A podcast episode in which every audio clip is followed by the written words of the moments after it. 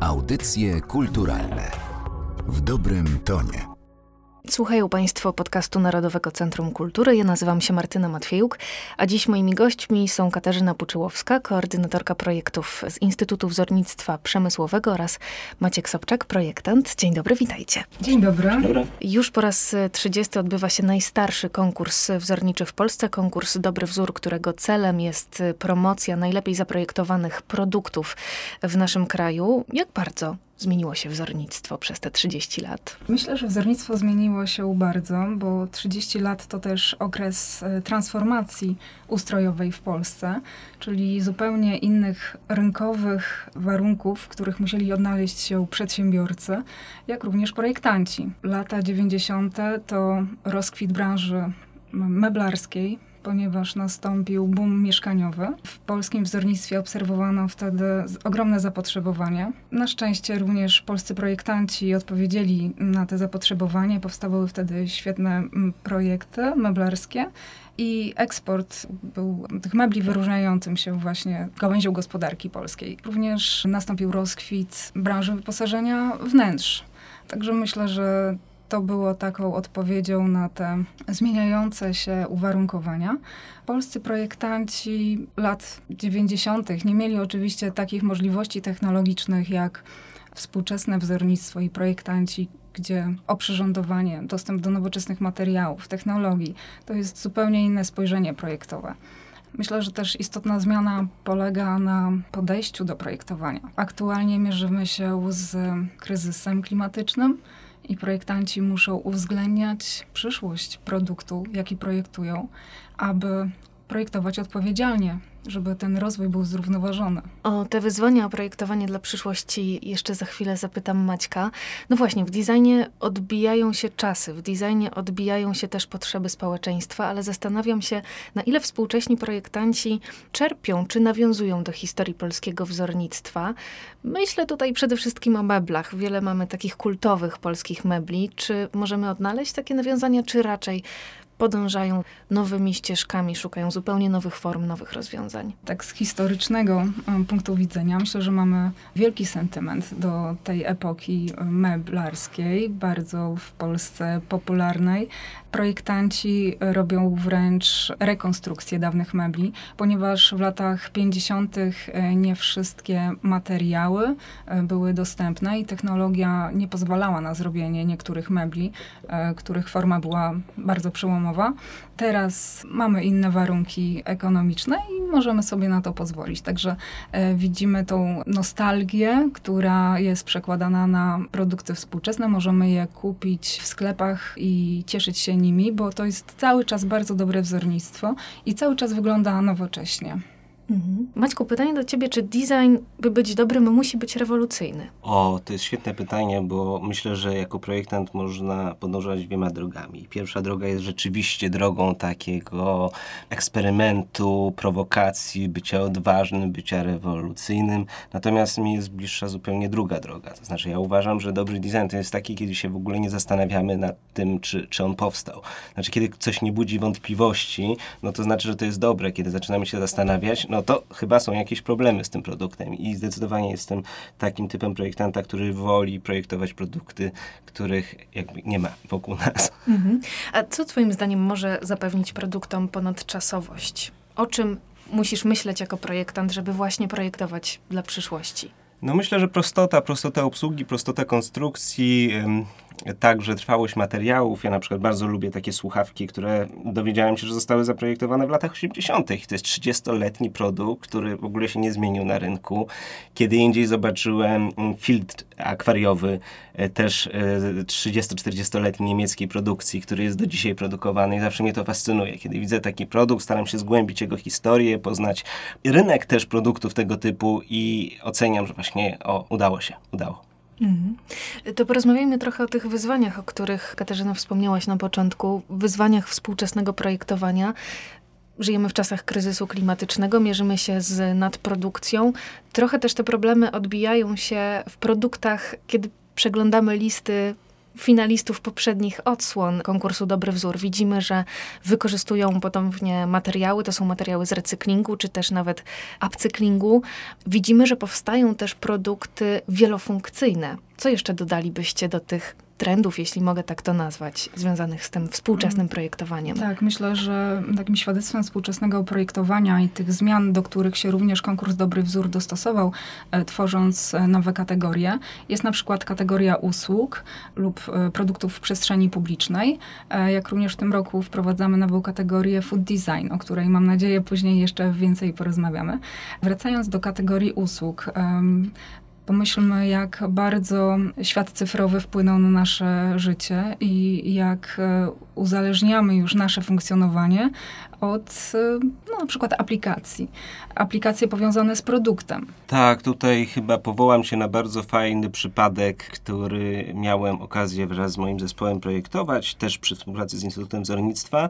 E, było to urządzenie do suplementów diety i lekarstw. I generalnie jego celem było to, żeby ograniczyć produkcję i zużycie opakowań. Dlatego my zawsze przychodzimy do apteki, dostajemy te e, rzeczy opakowane. Natomiast to urządzenie e, było wyposażone w kartridże, które farmaceuta jest w stanie ładować. Ono dopiero wchodzi na rynek, ale to jest właśnie takie myślenie, że zastępujemy usługą przedmioty, zastępujemy usługą pro opakowania, produkty i to, to jest świetne. Ja też pomyślałam o twojej aplikacji do modlitwy, o różańcu, którego nie trzeba nosić przy sobie i nie trzeba go produkować i kupować tym samym. Wszystko mamy dzisiaj w telefonach. Wszystko mamy w telefonach, no ale ten telefon musimy mieć przy sobie. Ja rzeczywiście używam trochę w metrze jadąc tego różańca i cały czas jest to fizyczny obiekt. Troszkę inaczej się nim posługujemy, ale cały czas jest to ten obiekt. Też wydaje mi się, że świadomość odbiorców jest coraz większa. Dlaczego takie konkursy jak Dobry Wzór, konkursy wzornicze w ogóle są nam potrzebne? Na polskim rynku jest kilka wyróżniających się konkursów wzorniczych, ale to oczywiście Dobry Wzór jest najstarszym, najbardziej uznanym,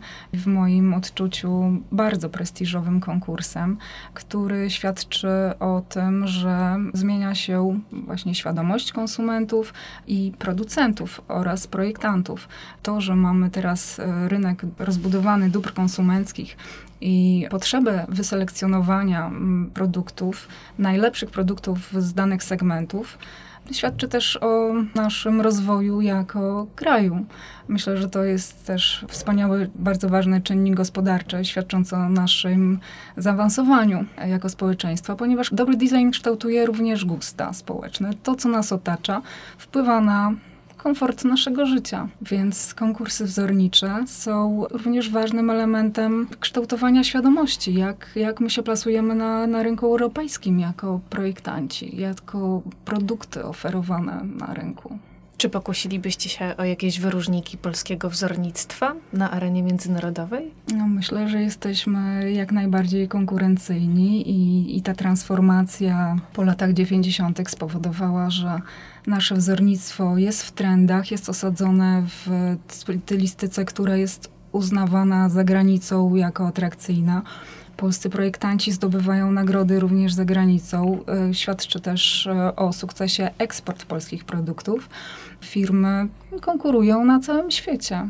A co z perspektywy projektanta zmienia wyróżnienie dobrego wzoru, które otrzymałeś wraz z zespołem projektującym y, za system mebli biurowych w 2020 roku? Tak, dość paradoksalnie, ponieważ nigdy wcześniej mebli biurowych nie projektowałem, w ogóle się nie uważam za projektanta mebli, no ale tak się zdarzyło. Być może tu chodziło o to świeże podejście do tematu, które okazało się szczęśliwe. Konkurs Dobry Wzór rzeczywiście wyróżnia się na tle innych konkursów w Polsce pewnymi cechami. Znaczy jest to konkurs etapowy, że najpierw następuje preselekcja tych przedmiotów, produktów.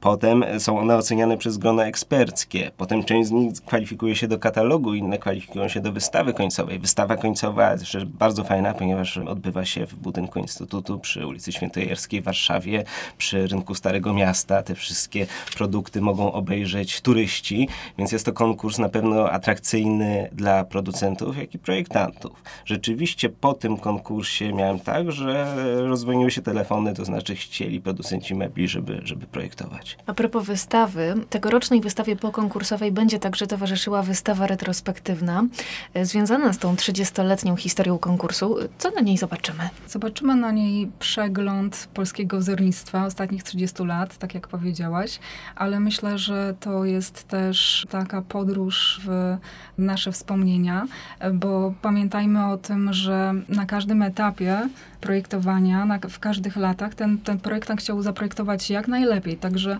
wybrane produkty z tych 30 lat pokazują najlepsze wzorce danej epoce, tak, w danych latach.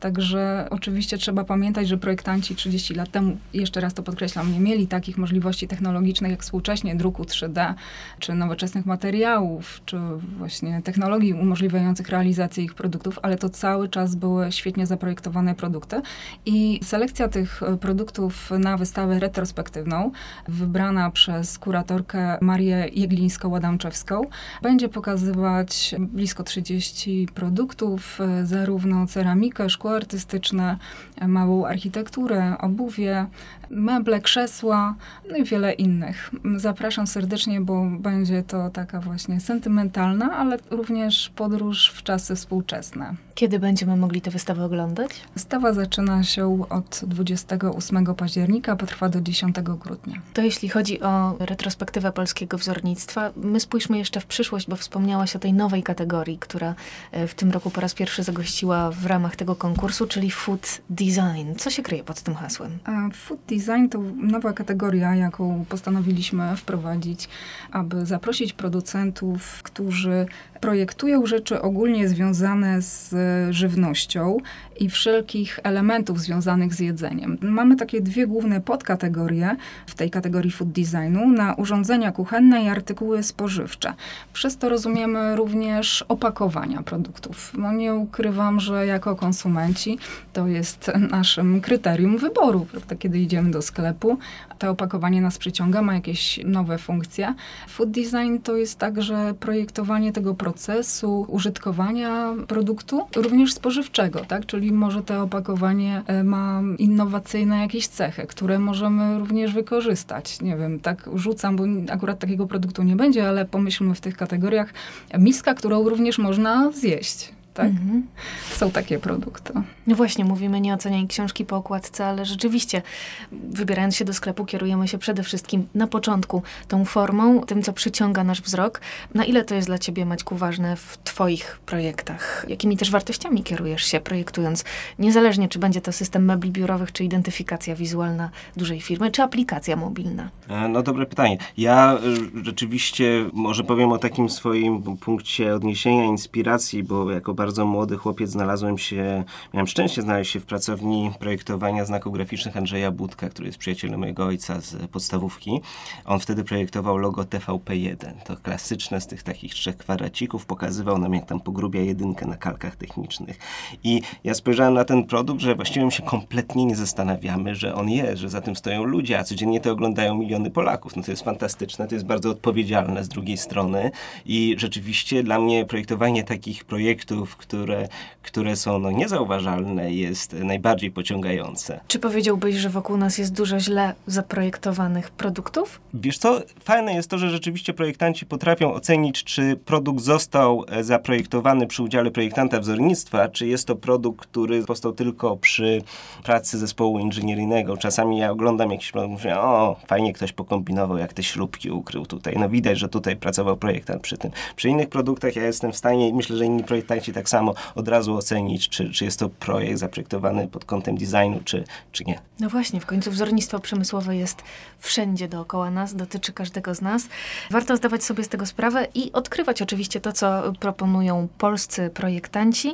Zachęcamy Państwa do śledzenia tego, jak będzie przebiegała tegoroczna odsłona konkursu Dobry Wzór. Zgłoszenia y, można jeszcze składać do 7 września?